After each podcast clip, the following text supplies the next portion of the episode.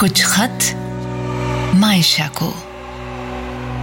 इश्क जब इंतहा को छूता है तो आशिक का जी चाहता है कि वो भी दिखने में बिल्कुल अपने महबूब जैसा बन जाए।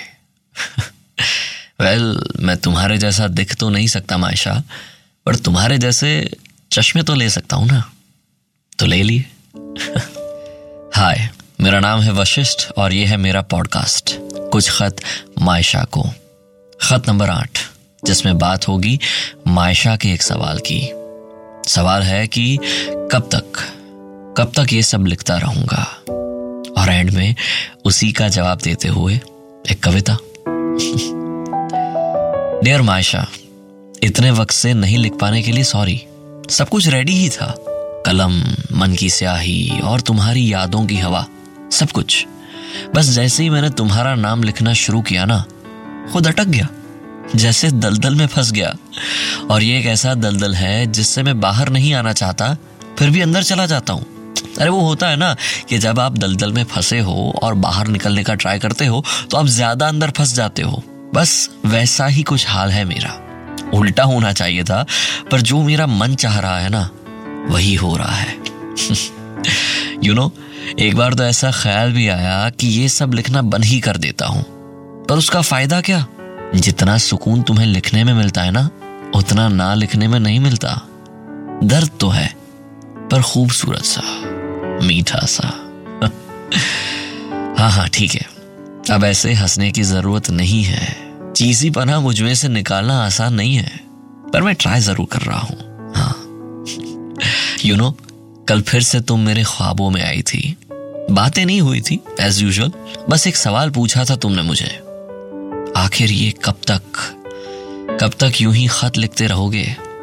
और मैंने कहा था, जब तुम्हारी यादें आना बंद हो जाएगी, तब शायद।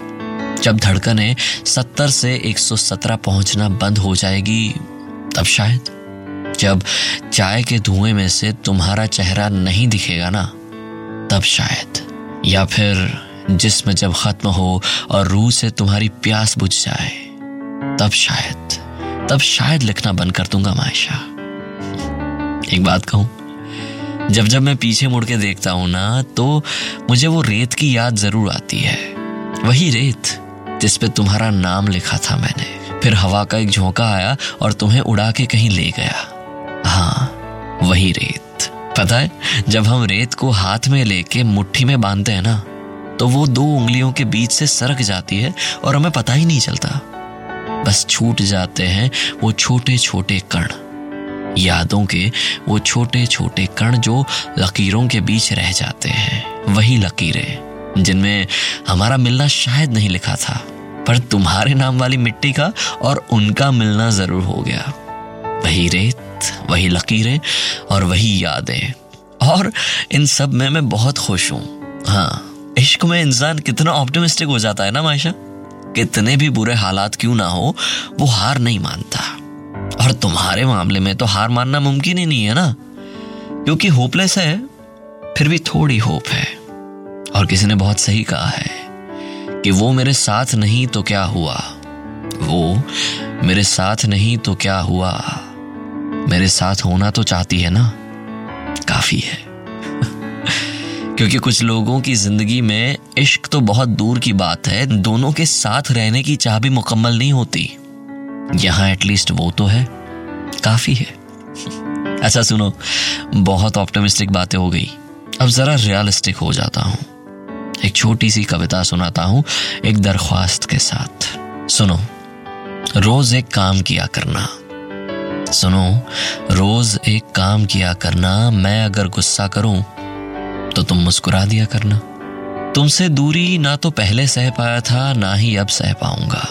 तुमसे दूरी ना तो पहले सह पाया था ना ही अब सह पाऊँगा।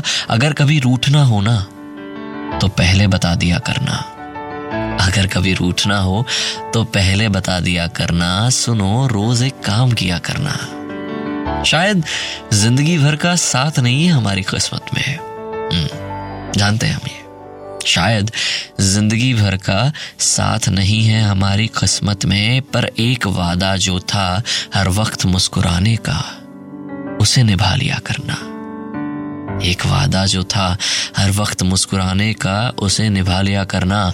और आखिर में बस एक ही दरख्वास्त है कि अगर कभी ना मिलूं या लौट कर ना आऊँ तो गम ना करना।